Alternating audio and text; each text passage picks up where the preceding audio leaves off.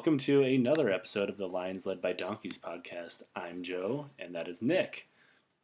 That's right. This is our once a week fucking sleepover. It's not a sleepover. It's weird. It's a weird sleepover since I'm I turn 30 tomorrow. You'll be fine. We always do it. Yeah, it's, it's weird that I turned 30 and I'm like still alive. Did not expect to live this long. I think that's how we all feel. Yeah. That's what I oh. told my parents I guess I have to start at a planning really ahead young age. I told them, give me my insurance money. Just throw it in the casket with me. You're like 22. That's all you need. That's all you need. You didn't start losing your hair yet. Well, I did when I was 22. It's getting thin, you dick. Which sucks. Because even the fucking barber shop is like, yo, dude, you got some really thin hair in the back of your head. I was like, oh, sweet, cool. Yeah. Balding. Yeah. Hey, at least you made it. I think I started balding when I was 20, but it's because I won the genetic lottery. And uh, my dad was like completely fucking bald by the time he was 25. But you got that good Armenian blood That just means I have hair literally everywhere except where I'm balding. and a cell phone plan to come with it. Yeah, I uh, when I turned 18, if I didn't join the army, I actually had a job lined up as a skincare specialist in a mall at a Sweet kiosk. Yeah. Yeah. Real pushy. Real, real. Anyway, so uh, today is episode five, uh, which is five episodes longer than we ever thought we'd go. That's very true.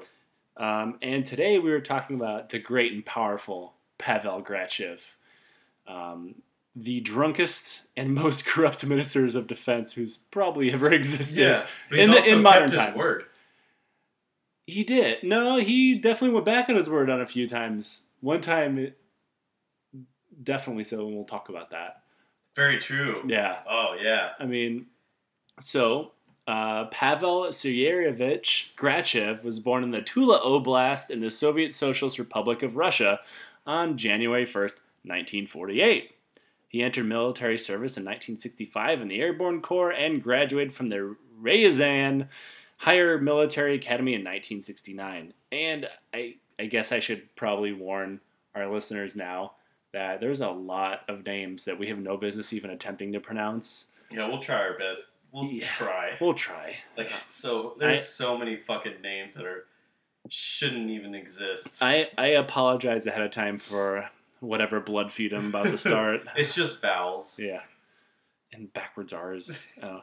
He, uh, he was generally regarded as uh, mediocre at best by his colleagues. Um, he was, you know, passable. He wasn't a great military officer. He wasn't Cadorna and graduate in the top of his class. He wasn't Custer and graduate at the bottom of his class. He was he was there. He was a bump on a log and nobody really noticed him. A Um, little speed bump.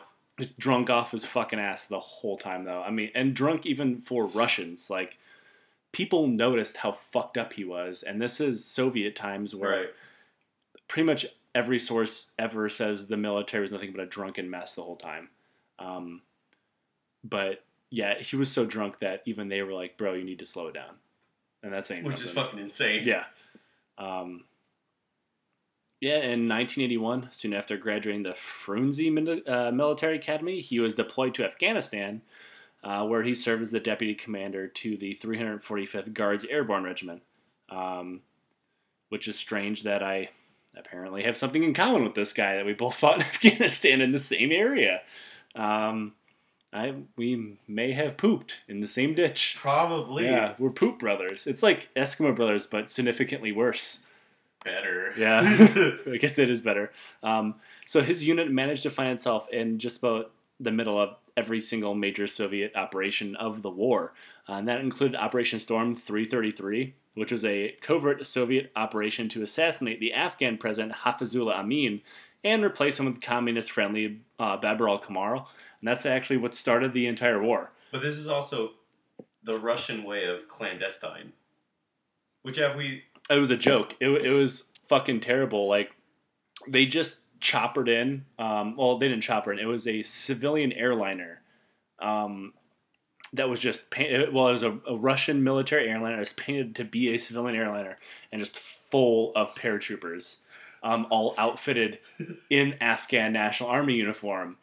And uh, the funny part was there was also a regular Soviet army attachment that was in on this operation, but they weren't told that hey, there's gonna be some dudes, some very Caucasian looking feel like motherfuckers. All they painted was like a little sign that says, "Don't worry, well, no like- big deal." yeah, pretty much. Don't pay and uh, attention to it was plane. it was a friendly Pretty fire normal. clusterfuck. Yeah. uh, entirely. Like the the paratroopers hit the ground, the Russian regulars started shooting at them, um, but it was an assault on the presidential compound itself uh, to overthrow the president of Afghanistan. Um, the unit also found itself involved in the Battle of Hill 3234, which is one of the most famous battles of the entire war. Uh, there wasn't really um, a whole lot. You know, everybody says it's like the Soviets Vietnam, where uh, effectively they were all fighting over nameless hills who just had numbers and nobody really gave a shit about them. Um, their tactical importance would run out as soon as the Soviets left. Um, same situation. But this battle involved um, uh, one platoon of Soviet paratroopers and nearly 500 enemy fighters, uh, including special forces from Pakistan who were Right. fighting on our behalf. And by ours, I mean the United States. I, mean, I don't know, there might be a international listener or two who's tuned into us. Yeah.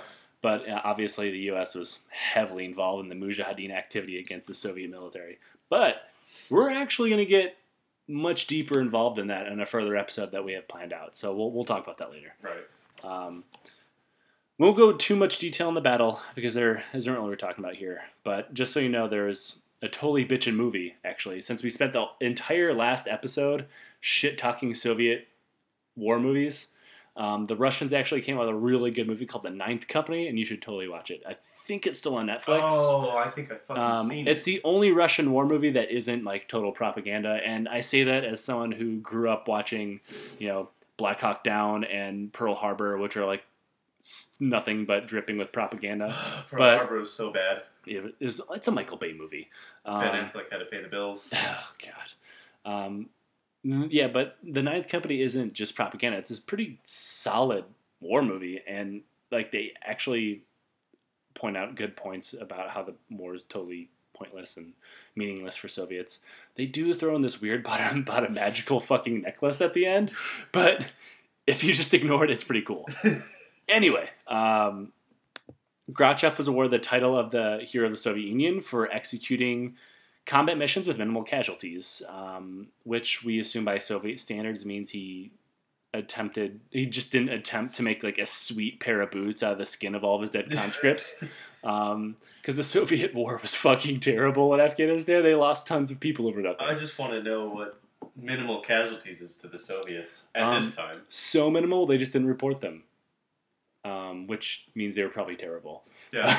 In our standards. yeah So there's like, holy shit. Um, it should be noted, by all accounts, he was pretty much drunk the whole time. Um, which, if going by soldiers' accounts of the Soviet-Afghan War, which pretty much everybody was trashed all the time, um, he was like even drunker than drunk Russian standards. Like even worse than what we were talking about before. Um, the Soviets drank so heavily during the Afghan War. There's actually a, a plane known as the MiG-25 that used alcohol to cool its radar systems, and uh, it used like a ton and a half of ethanol alcohol and uh, the soldiers nicknamed it the Flying Restaurant because they kept drinking all of its booze. It's like Um, any mechanic I know. Yeah, like if I can imagine the mechanics that we had in the army, uh, if there was a way to drink JP8 Yeah. and not fucking die, they would do it. All the fucking redneck mechanics I know. Yeah, and but they would find like a fucking way. yeah, totally. Um, but like Grachev was so drunk that once again someone made a note of it, and they're drinking fucking jet alcohol. Um, but this, you know, this is the reason why U.S. soldiers aren't allowed to drink when we deploy, um, because if you stick a whole bunch of of us in some desolate outpost and then actually gave us access to booze, do you know how little fucking war fighting that would have actually gotten done? Like, there's literally nothing else to do out there. The Taliban could have just walked right in and shot me as I was passed out next to the porta shitter covered in my own puke. Like, there wouldn't have been a war to fight. And I, I, I'm assuming that might be the lesson to learn from the Soviets' venture in Afghanistan. Yeah, usually after a day binge of drinking or a night binge of drinking, I usually like to take a good nap. Yeah, you don't like to really go on like a 12 hour counter terrorist patrol Right. through the mountains. Touch myself a little bit, Yeah. watch a little bit of shows here and there, drink some more afterwards. Yeah. Uh, so Grachev returned from Afghanistan at the rank of Major General and graduated from the General Staff College in 1990.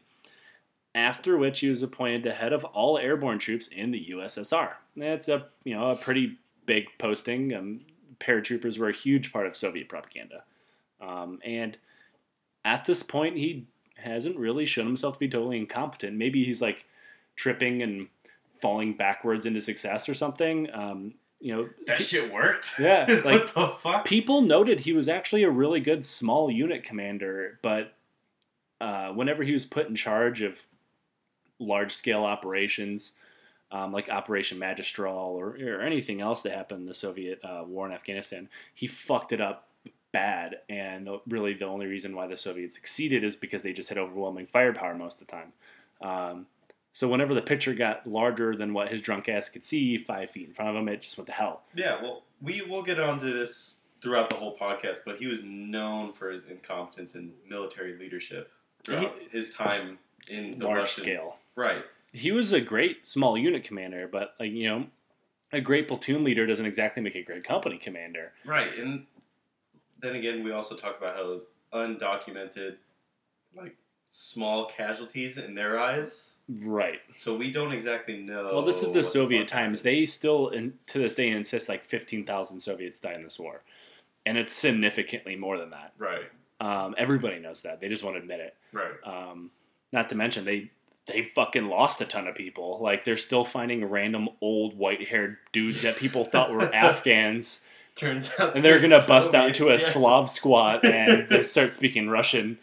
But squad. They all of a sudden have tracksuits on. Yeah. Fucking- and yeah, I mean, if he was so good at some things and just so bad at others, like if he was an ice cream flavor, he'd be like pralines and dick. Like, only the finest ice cream flavor. Yeah. he, he was not good at everything. Um, but this is where things get really complicated um, because this might surprise you. We're not super well versed on the downfall of the Soviet Union because I was born in 1988 as the Right. Afghan war was ending. And Nick, you were born, what, 91 or 2? Four, Yeah. some shit like that. So you were born as Well- the Chechen war was starting. Right in the nineties, like the end of the Cold War, Soviet Right. Union. It's Yeah. pretty simple, but not very. It was really complicated and violent. Yeah. Like we're not boomers. We didn't like live through this, so we only know what we taught ourselves. I mean, we're both public school kids from the hood, so right, and the Soviet was playing fucking divide and conquer around this time. fuck. what? You're thinking of Command and Conquer. Fuck you. what it is. and I did play Command and Conquer, and so fuck you. Um, so during the chaotic breakup of the USSR, he ended up falling into the open position of first deputy minister of defense, uh, mostly due to the fact he was really loyal to one Boris Yeltsin, the chairman of the Presidium of the Soviet Union. Um, now, loyal. Uh, this is like during chaotic times. Loyalty means a whole lot more than competence. And he was not only was he loyal, he was a loyal military man, um, a military man who was a hero. Like he had a title that said it. So that was way more important than him getting belligerently hammered and vomiting, vomiting all over the place in the middle of meetings or whatever else he did. Um, so in 1991, there was an attempt. Uh, there was an attempted coup by Kremlin hardliners and the dying gasp to hold on to the USSR. Um, this was during um, Glasnost when the Soviet Union was attempting to become more free, in that they were going to loosen restrictions on press and everything else. And you know, obviously, this some people that were up top knew this was going to be an issue Right. when you know when you're in a country of you know half a billion people or whatever the population was, and uh, you know that everybody waits in line for clothes and bread and jeans And and potatoes. yeah, and whatever else, um, you're okay with it because everybody's got to do it. But Right. then when the press is freed up and you find out the truth that you know some people don't actually have to do this, um, you're gonna start getting pretty upset. Um, so they knew that and they wanted to stop it. Um, so they started a fucking coup. Um, so they, uh, the paratroopers that Grachev was still in charge of, uh, were, were ordered to assault the Russian Parliament building where Yeltsin was held up. Grachev may have been smart enough to know that he owed the guy his political position, or was drunk and Mrs. Old drinking buddy, because they were dr- they were drinking and hunting Right, buddies. yeah. Uh, either way, he defected to Yeltsin's side. Um, now, without going into the complexities of the post-Soviet politics, Um, I'll just explain it as simply as I possibly can. Um, Yeltsin, uh, Yeltsin won. The coup uh, leaders did not. Um, and Yeltsin nearly got kicked out of office uh, a couple years later again, and Grachev just continually kept him in it. So even when Russia became the, or when the Soviet Russia became so the Russian Federation, free from the shackles of the USSR, um, you know the shackles they created for themselves because this Right. is Russia. This Right. isn't like Armenia, Kyrgyzstan, or Uzbekistan. Like they did this to themselves. Right. Um, Russia had what was called the Supreme Soviet. It was a it was their parliament. It was Congress. It was you know whatever the legislating body of government was was called.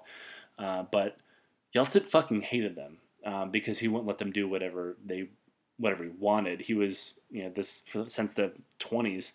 This is a country that its leader was effectively ruling by decree. Now that Yeltsin was in charge, he kind of wanted to run it that way and couldn't.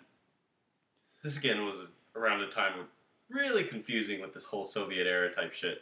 Yeah, it was a, it was a new country. It was a young Right. country. They haven't been the Soviet Union since they were Tsarist Russia, so they didn't really know what a functioning parliament looked like. Right. Um, eventually, Yeltsin got to the point where he decided to take his ball and go home, and simply fired the fucking Supreme Soviet.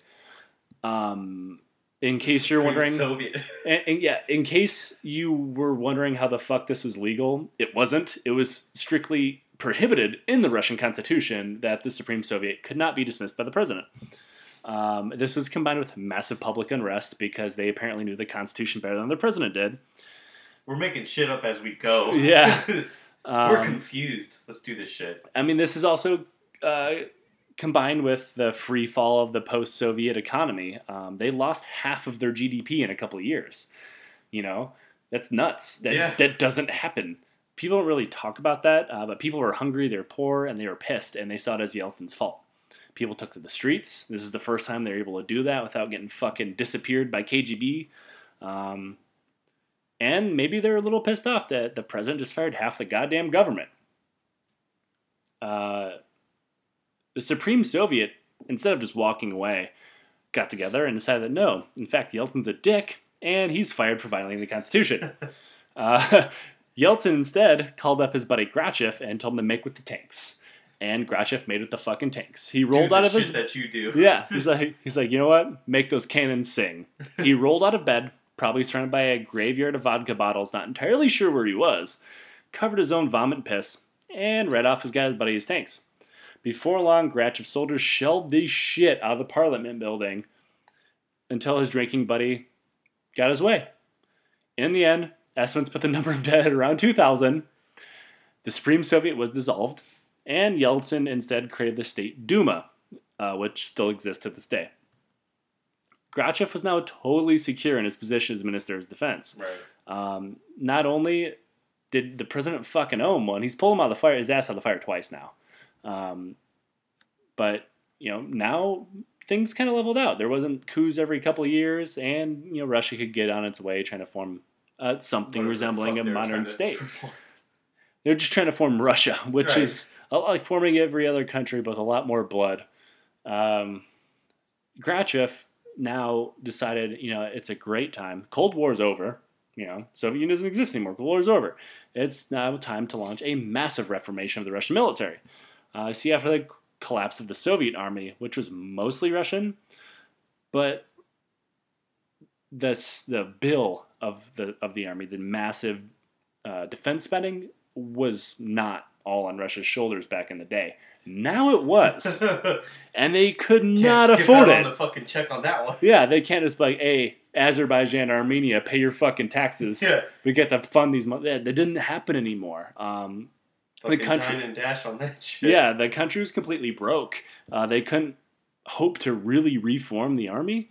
Um, Grachev's plan was to slash the army in half, which is almost entirely made up of conscripts, and replace them with contract soldiers in an attempt to professionalize the army. Much of the same thing the U.S. did decades before. They're just following their lead, you know. Uh, but because Russia is completely broke, it never happened. In fact, the defense ministry, led by Grachev, only received half the money it asked for in 1993. Not even enough to pay the soldiers that it actually had. And conscripts didn't make a lot of money. Um, worse, it left no money at all for maintaining the vast amount of equipment its military had in its stores or train the fucking conscripts. It was rumored at this time, due to lack of money, that soldiers didn't even receive basic training. They you don't need that shit. yeah, uh, you don't even need to fire a rifle. Uh, just get sent out to your first duty station. Yeah. and uh, everybody just kind of wipe You'll their hands. figure it out. I mean, Finger guns. it's yeah, it's kind of like a gap year. Grachev probably wasn't assuming he's about to be balls deep in a giant war that involved tens of thousands of soldiers, No. And he didn't think this would probably bite him in the ass. But I mean, in general, it's still a stupid idea. Well, he probably didn't expect that all to happen as this, the Soviet Union was following and they were trying to form their own yeah. Mother Russia, their government, and whatever the fuck they were trying to do. Well, another reason why the fucking military reformation failed is because the Russians' military is being stripped mined for just about everything um, by everybody in any position of influence, including Grachev himself. Like selling shit off. Everything. If- like, I would say everything that wasn't bolted down, but they sold those too. Countless small arms and vehicles, helicopters and jets were sold off to anybody with money. business sale going Yeah. on. And I never thought I would say this, but they actually had a pretty decent representation of how this went down in the Nicolas Cage movie Lord of War. The No. noted documentarian Nicolas Cage. uh, they sold everything, and it wasn't necessarily 100% legal, but it wasn't illegal either. It was like this weird gray zone, and there was no law in place to stop them. So, everything. The generals all line their pockets as the military stripped down to skeleton parts. yeah, the fire sale. Yeah. By 1993, um, assets that were marked for sale by the generals were in the amount of 200 trillion rubles, which was four times the amount of Russia's actual budget at the time for the military. And they pocketed this shit. None of this shit went back to the Ministry of Defense. None of this shit went back to the state. does. Yeah, I mean, they pocketed it all. And it was all legal. The efforts that were put in place to hide it were half assed at best. Uh, according to the president's decrees, the sales of the assets belonging to the Soviet armed forces stationed in the former East Germany were supposed to be sold for the construction of new houses to settle the officers, officers who are all returning back to Mother Russia from the former satellite state postings. Instead, this is where our buddy Grachev comes back into play. He was personally involved in the gathering these funds. Instead, he bought himself two brand new Mercedes 500Ss. Without even trying to hide it, the press dubbed him Mercedes Pasha, which is a uh, old Turkish word for like aristocracy.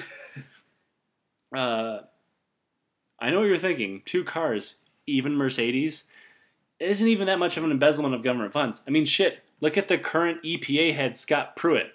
That guy spends more money than two cars worth on desks for his office. Um, well, the two cars equaled the cost of housing for about 100,000 homeless Russian military officers at the time. What kind of Mercedes Benz? 500. 500 S's. 500 S's? That's what they were called in the in the journalist uh, expose. So re- fucking buy one. right, uh, it's probably like 15 bucks now. Uh, so remember how I Those said the look like press pieces of shit.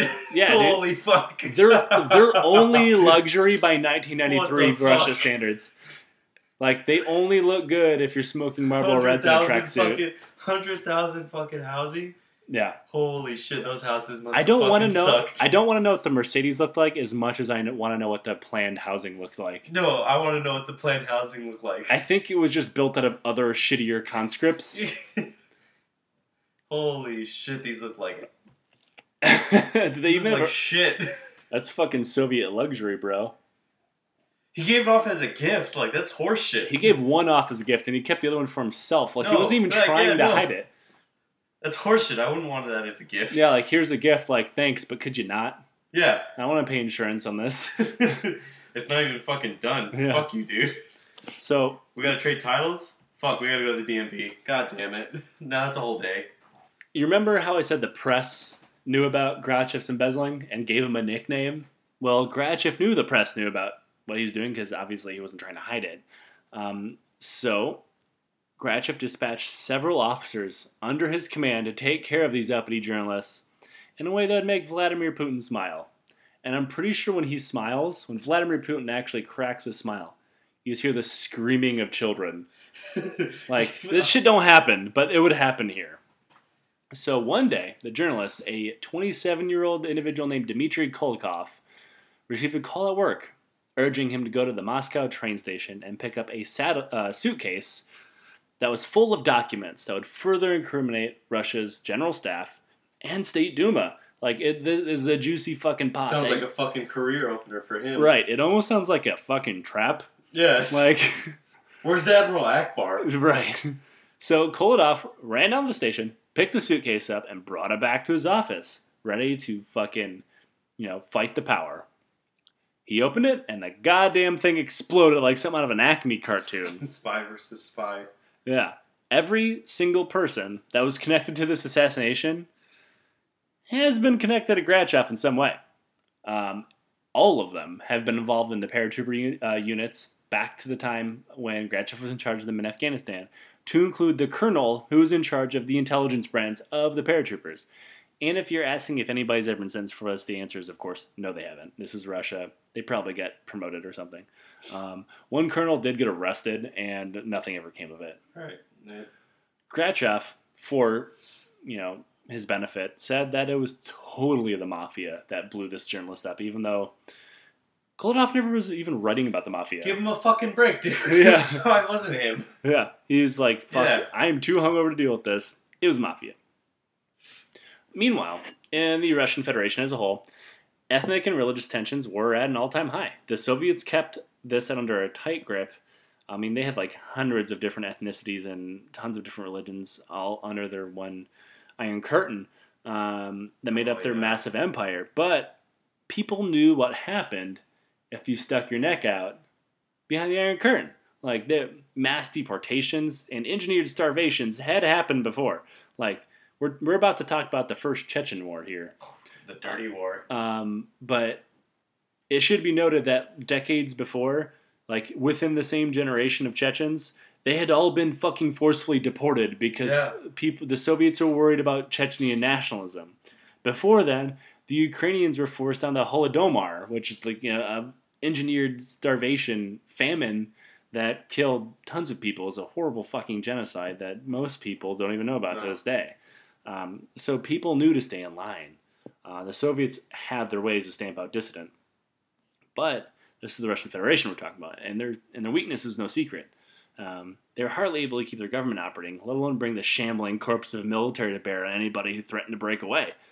Most of these smaller republics did fall in line. They saw the benefit of being part of the Federation. One, however, did not.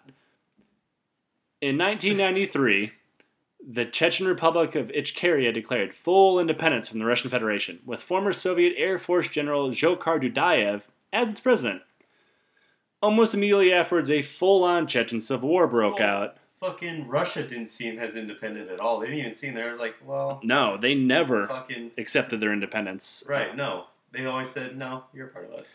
And I, Which- I think the other smaller republics were smart enough to understand that, like, it, you know, there was uh, the Ossetias and In- Ingushetias who wanted independence but just kind of stayed in the Federation Right. um, because they knew that Russia was never going to accept them breaking away. Exactly. And and Chechnya has had its fair shares of invaders in the past.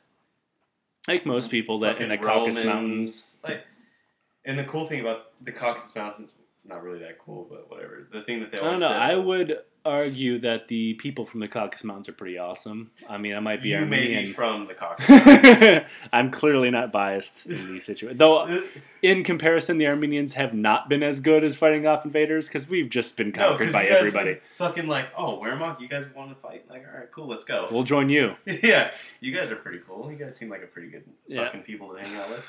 But the Cau- the Caucasians of the Caucasus Mountains have been stated as saying like that only Caucasians can beat Caucasians.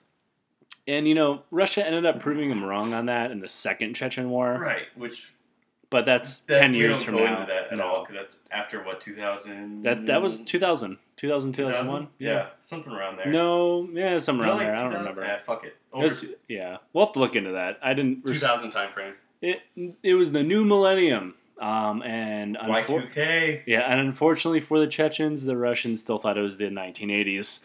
Right. But, um, but you know, afterwards, after Dudayev uh, declared independence, um, a full-on Chechen civil war broke out.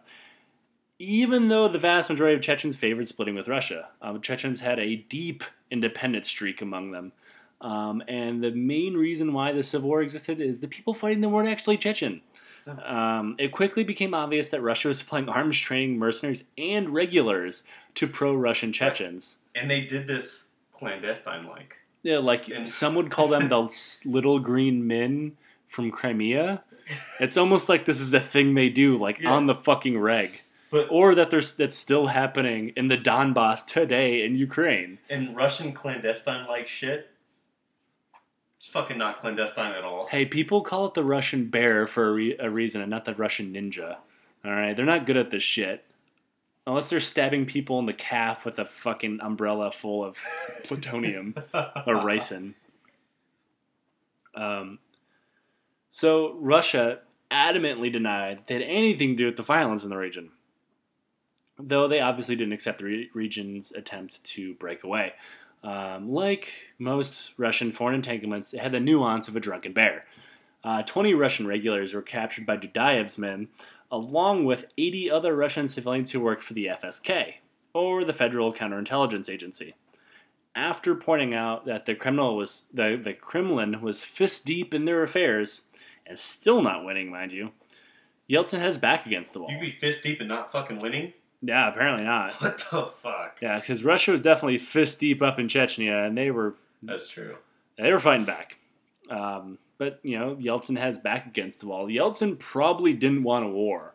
Um, No. he talked a big game. He talked, you know, how they need to fall back in line with the Federation, but the the the verbiage that was used in the war of, um, you know, forcing them back into constitutional law and rule. That was what Grachev said. That was his idea. This whole war was effectively his idea. Right. Um, and his good friend Yeltsin was totally, I mean, why wouldn't he trust him? At this point, Grachev had never done him dirty. He only could trust him, though um, it was probably a good point to say that, like, uh, maybe you should think more about this before committing a war against your own people.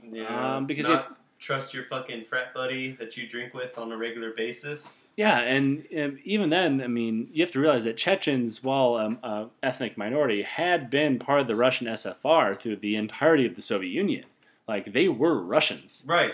But I wouldn't even say ethnic minority because there were like as many mountains as there were in the fucking Caucasus Mountains were just as much much ethnicities and uh, languages. Oh, sure, Like, there's Chechens there's and Ingushetians and. Ossetians all across the border. Uh, there's a shit ton of like.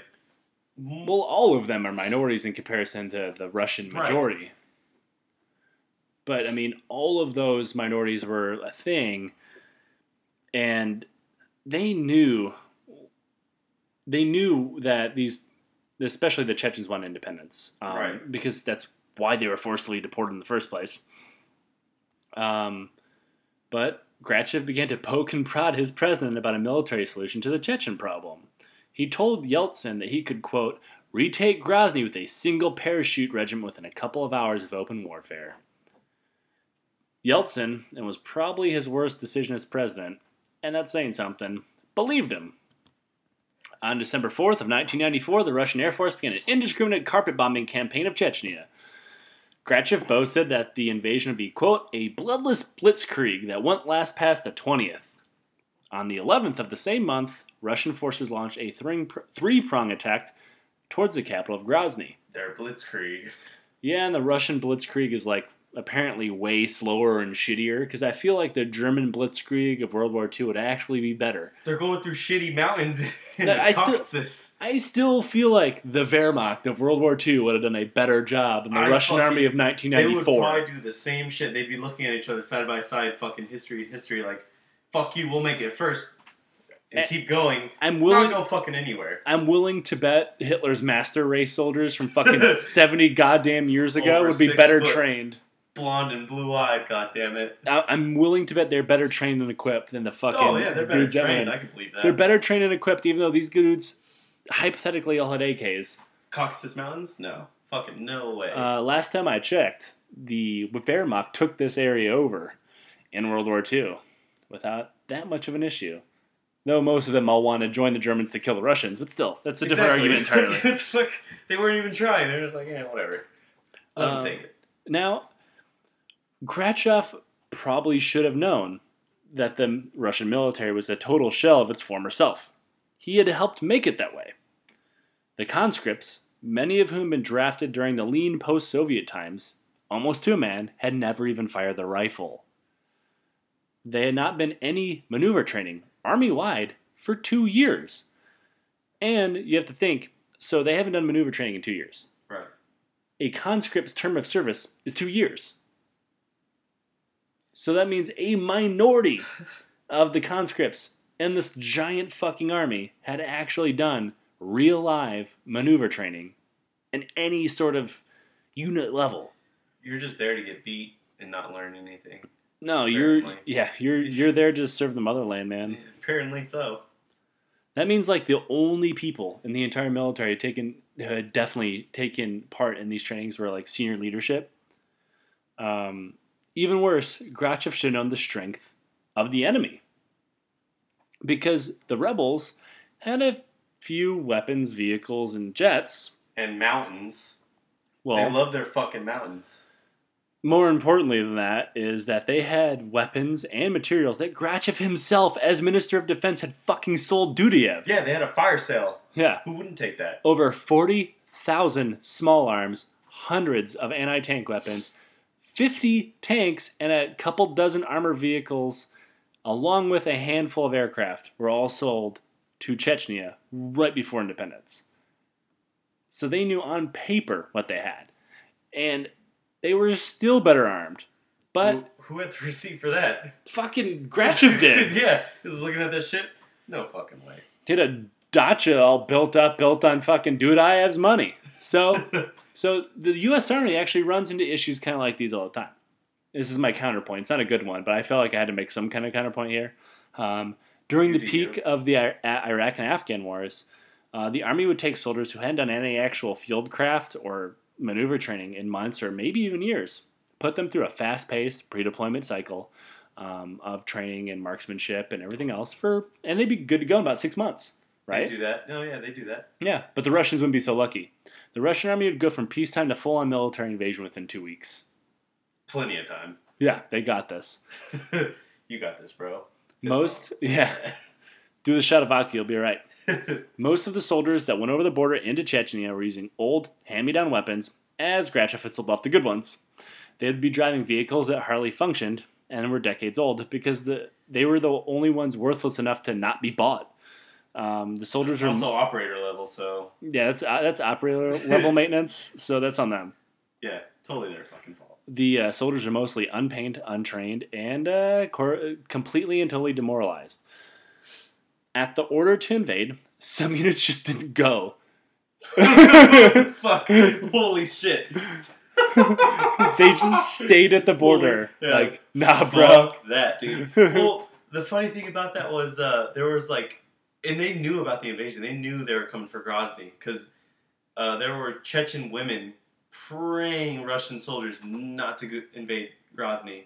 Everybody knew it'd be a bad idea. Like everybody was like, Well, "Nah, they won't. They're not that stupid." Soviet doctrine of 1994 might as well been Soviet doctrine of 1984, and that was like old conventional warfare of you storm in and you take the capital, war's over. Right. and that might work when you're fighting a uniformed military service. Um, but they weren't. They were fighting battle hardened guerrilla fighters who were outfitted better than their standing army was. Who loved the fucking mountains? And they loved the chance to kill some Russians after generations of oppression. mountains are fucking cool too. um, so some units who didn't just refuse to move, just sabotaged their fucking equipment so they couldn't leave. What the fuck?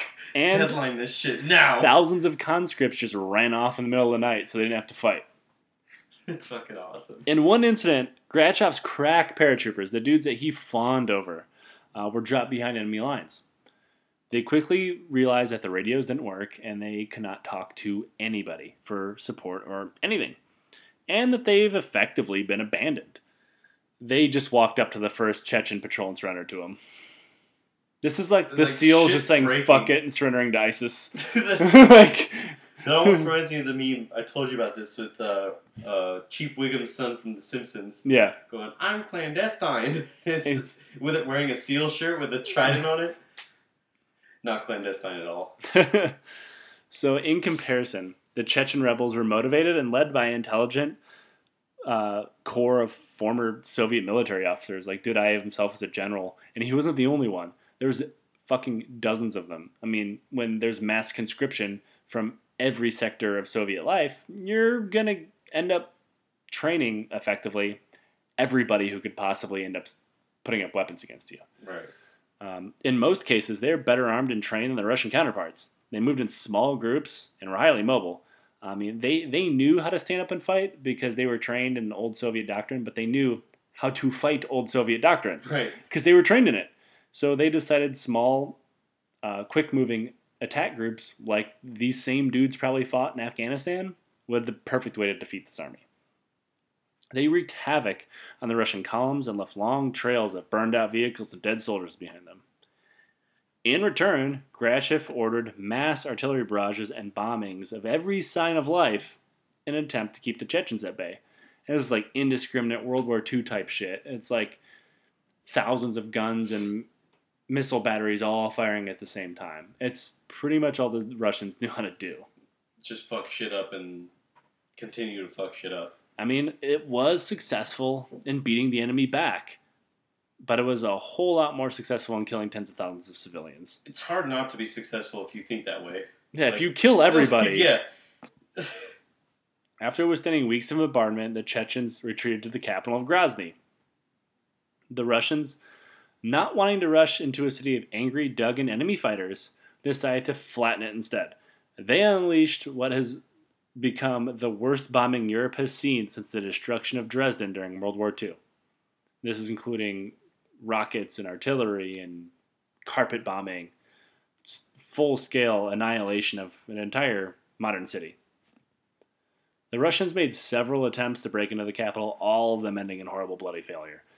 In one attack, the Russian army managed to lose the entirety of the 131st Maikop Motor Rifle Brigade in an aborted attack on a train station. Lo- almost lost to a man. I mean, now think of any military engagement that we have been in in our lives. If the U.S. Army lost an entire fucking brigade, you'd think some changes might happen. Yes. Like, when two dudes die, commanders get fired. No, yeah, no, yeah, for sure. And yeah, Grachev lost an entire brigade. And this is a motor rifle brigade. This is like they're supposed to be like the backbone of the entire Soviet military. And is, and is still the backbone of the Russian Federation military. They're operating on the old motor rifles supported by tanks, supported by close support helicopters, who are also getting fucked up too. Right. Um, you know, uh, Grachev, seeing the writing on the wall, decided, fuck it, I don't need to change my tactics because they're still working. I mean, Russia is still slowly inching forward. They're just like crawling over bodies of their own dead to get there. Um, A slow pace. yeah, the, the road is paved with their dead. Um, he attacked over and over again. He was at one point quoted as saying, because he was asked, you know, why are you sending motor rifle units in supported by light infantry and not tanks? He said, quote, only incompetent Fucking commander Stupid. would ever send tanks into the streets of Grozny. He was absolutely right in that. The streets were pretty close together, making maneuver difficult. The old Soviet block compartments were too tall. Uh, the tanks can uh, elevate up to engage enemies based on the roofs. Right. Um, and most of these buildings had basements in them, uh, so they couldn't lower their guns to we take them got out into either. this about Pavel's house. Same thing. Yeah. Exact same shit.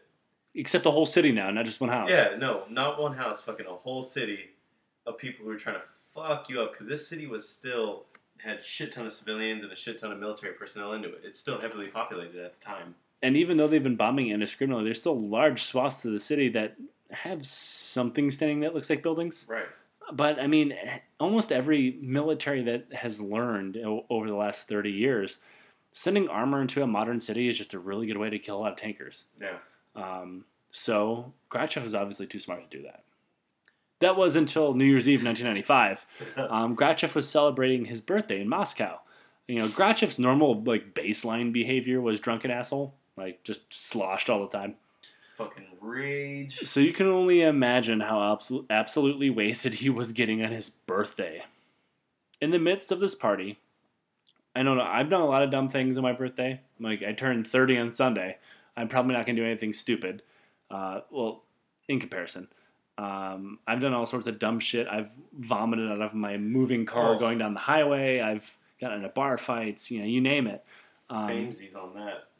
I think Grachev got one up on all of us and one Oh, up on everybody for sure. probably in the history of ever. He got trashed and decided to order a massive armored assault on Grozny. But I don't know why anybody that would take that order just be like, "Yeah, dude, he's fucked, he's just really fucked up. Don't listen to really that." They were just like, "Oh yeah, take that for everything." I don't know. Like, there's Like- not some like it's not like he had some phone where he just picked up and there was like linked to every The fucking, red battalion phone, in the theater. black Yeah, phone, pick up the red phone, fucking attack, do it. yeah. Like somebody was dumb enough to think this was a good idea, Yeah. even though they knew he was fucked up. I mean, because like you know it's a birthday party, so he's probably shit faced at like 2 a.m.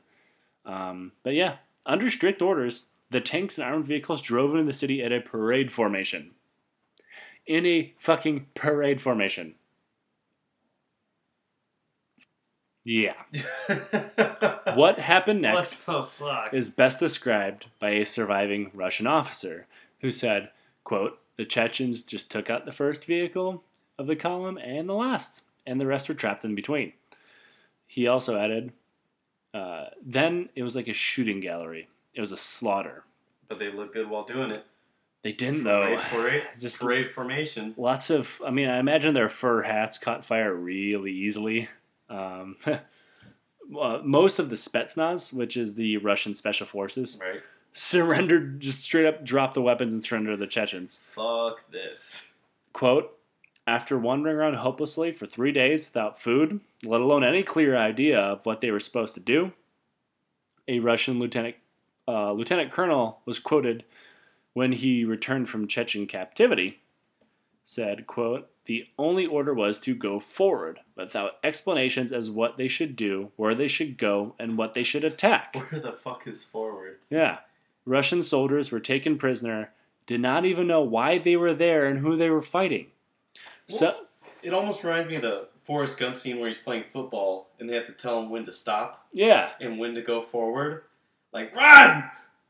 They have to tell him when to stop when he hits the end zone. Yeah. E- Except there's just some asshole like from the Kremlin, Kremlin holding up a sign that said forward, Yeah. but nobody was there to hold up a sign that said stop. or where the fuck forward goes. Yeah. Um, when what when one Russian soldier was asked uh, by reporters what he was doing there, he didn't know who was fighting who. Um, when more captured Russian soldiers were shown on TV by the Chechens, I wouldn't know who I was fighting with the Chechens. Shit ton of ethnicities in that fucking. the mothers went to Grozny to negotiate the releases of their sons. Um, these negotiations took place in the center of the city without Russian government approval or assistance, and while Russian artillery was landing all around them. Some of the prisoners were released on the promise they would never fight in Chech- Chechnya again. In the end, Grachev's birthday fuck up would cost the lives of an estimated 5,000 soldiers and 200 tanks and armored vehicles. Which is really fucking interesting. This is in the fucking 90s. Right, and apparently, according to the general staff of Russian armed forces, 3,000, a little over 3,800 troops were killed throughout the whole Chechen War, the first Chechen War.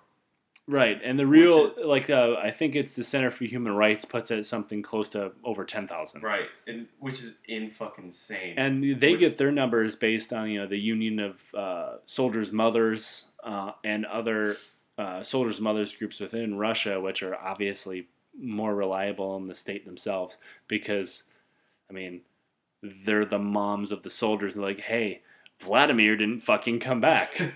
like, and uh, the Chechen casualties can be estimated to reach up to a little over 100,000, which is an insane difference.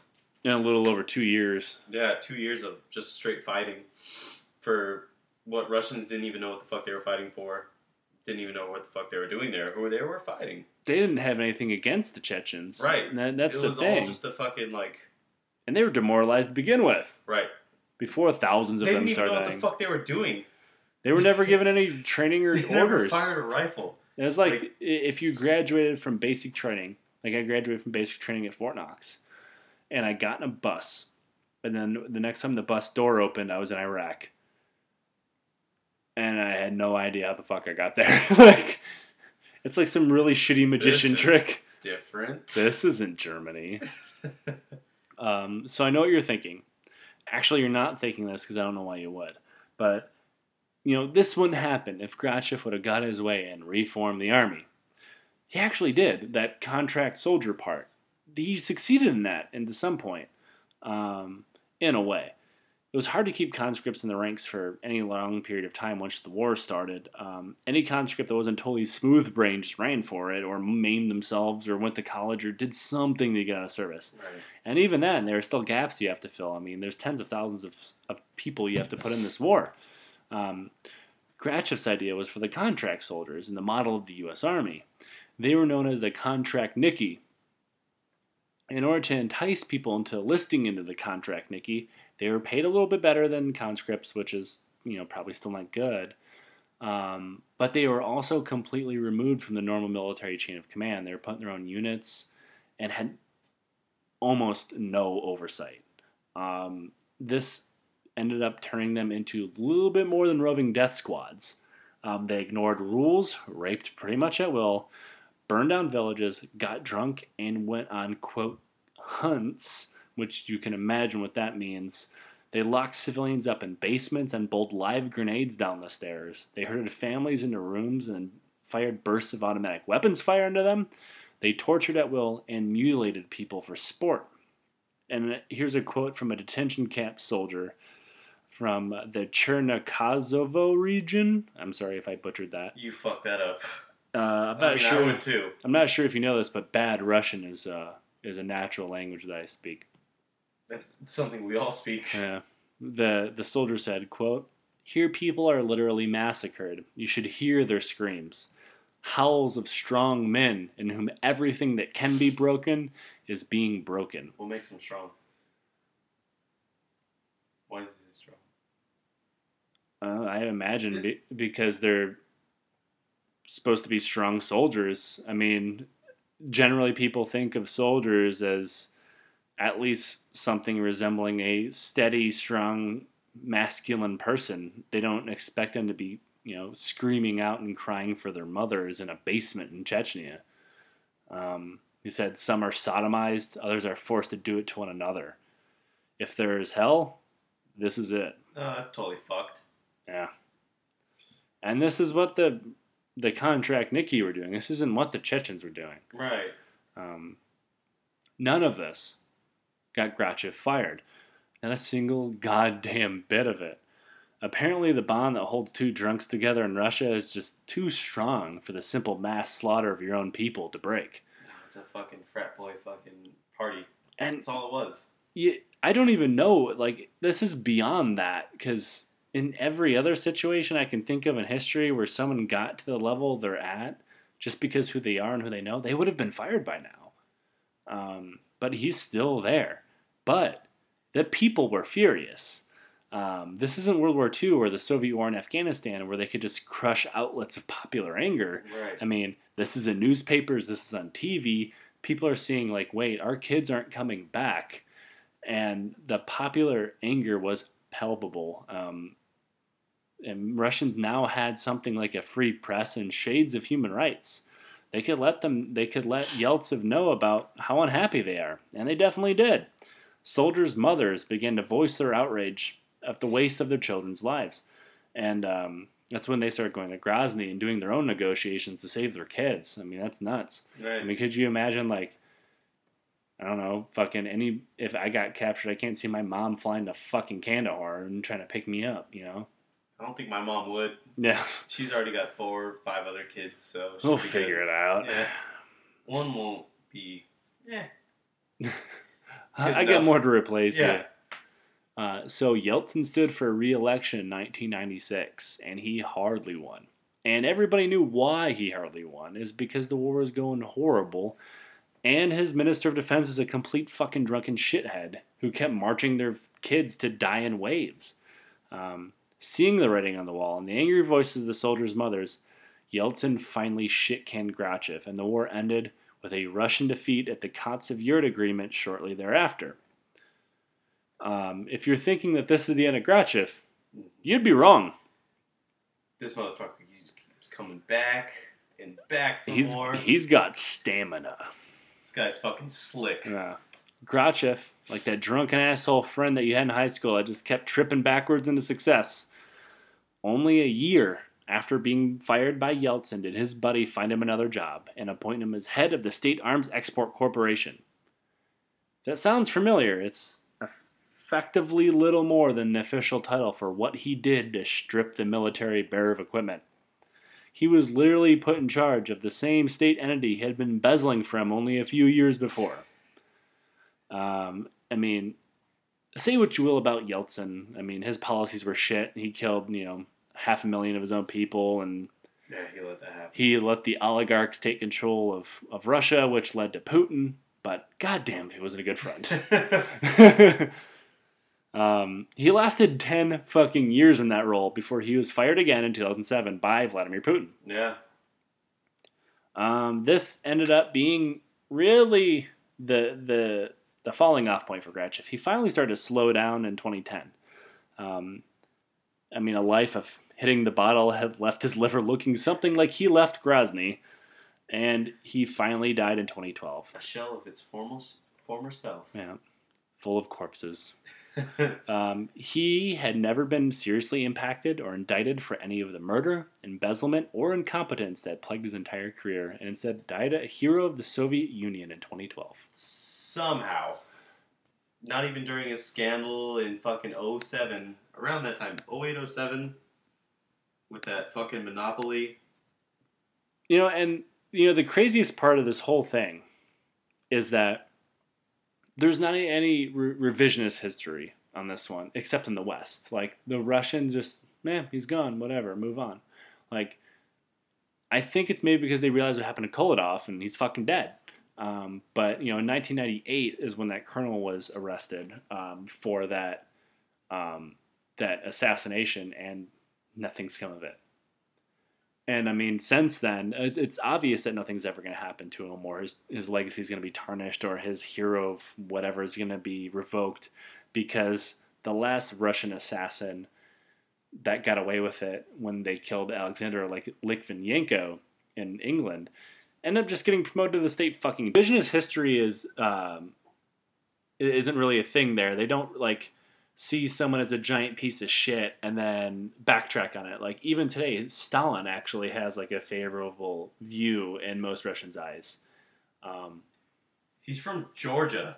yeah, Or Georgian. yeah, he's whatever. he's from the Republic of Georgia. His his uh, birth name was uh, Yusef Dzhugashvili. Right.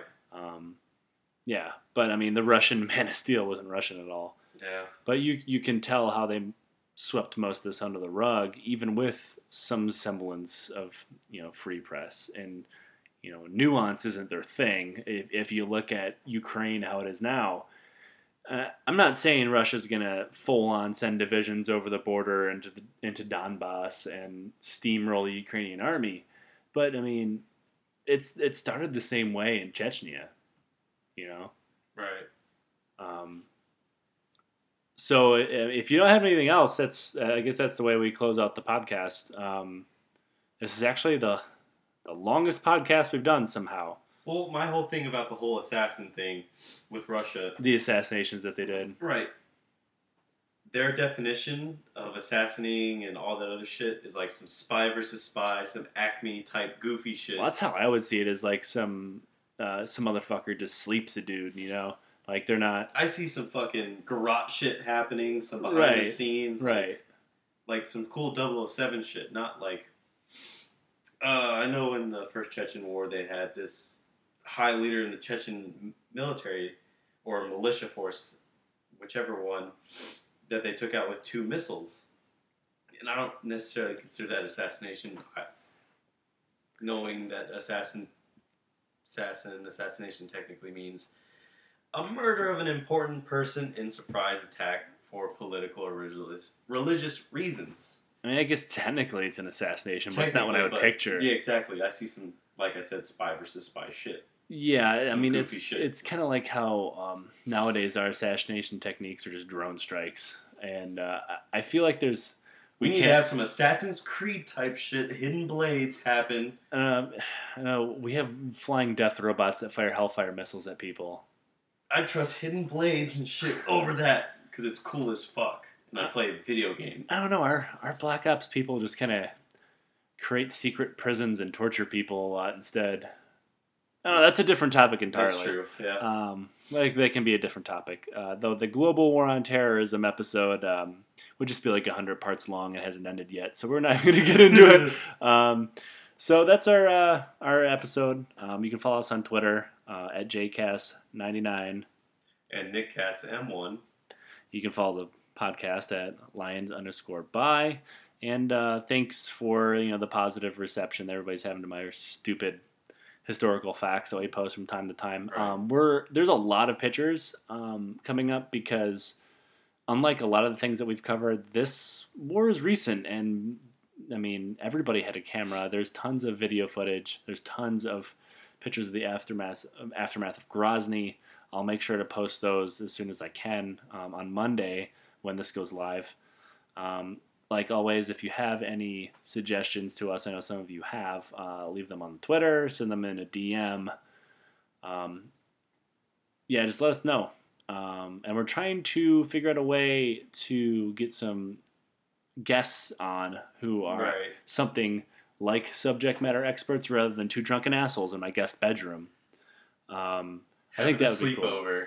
yeah, having a weird sleepover apparently. Um, anyway, see you guys later. Have a good one.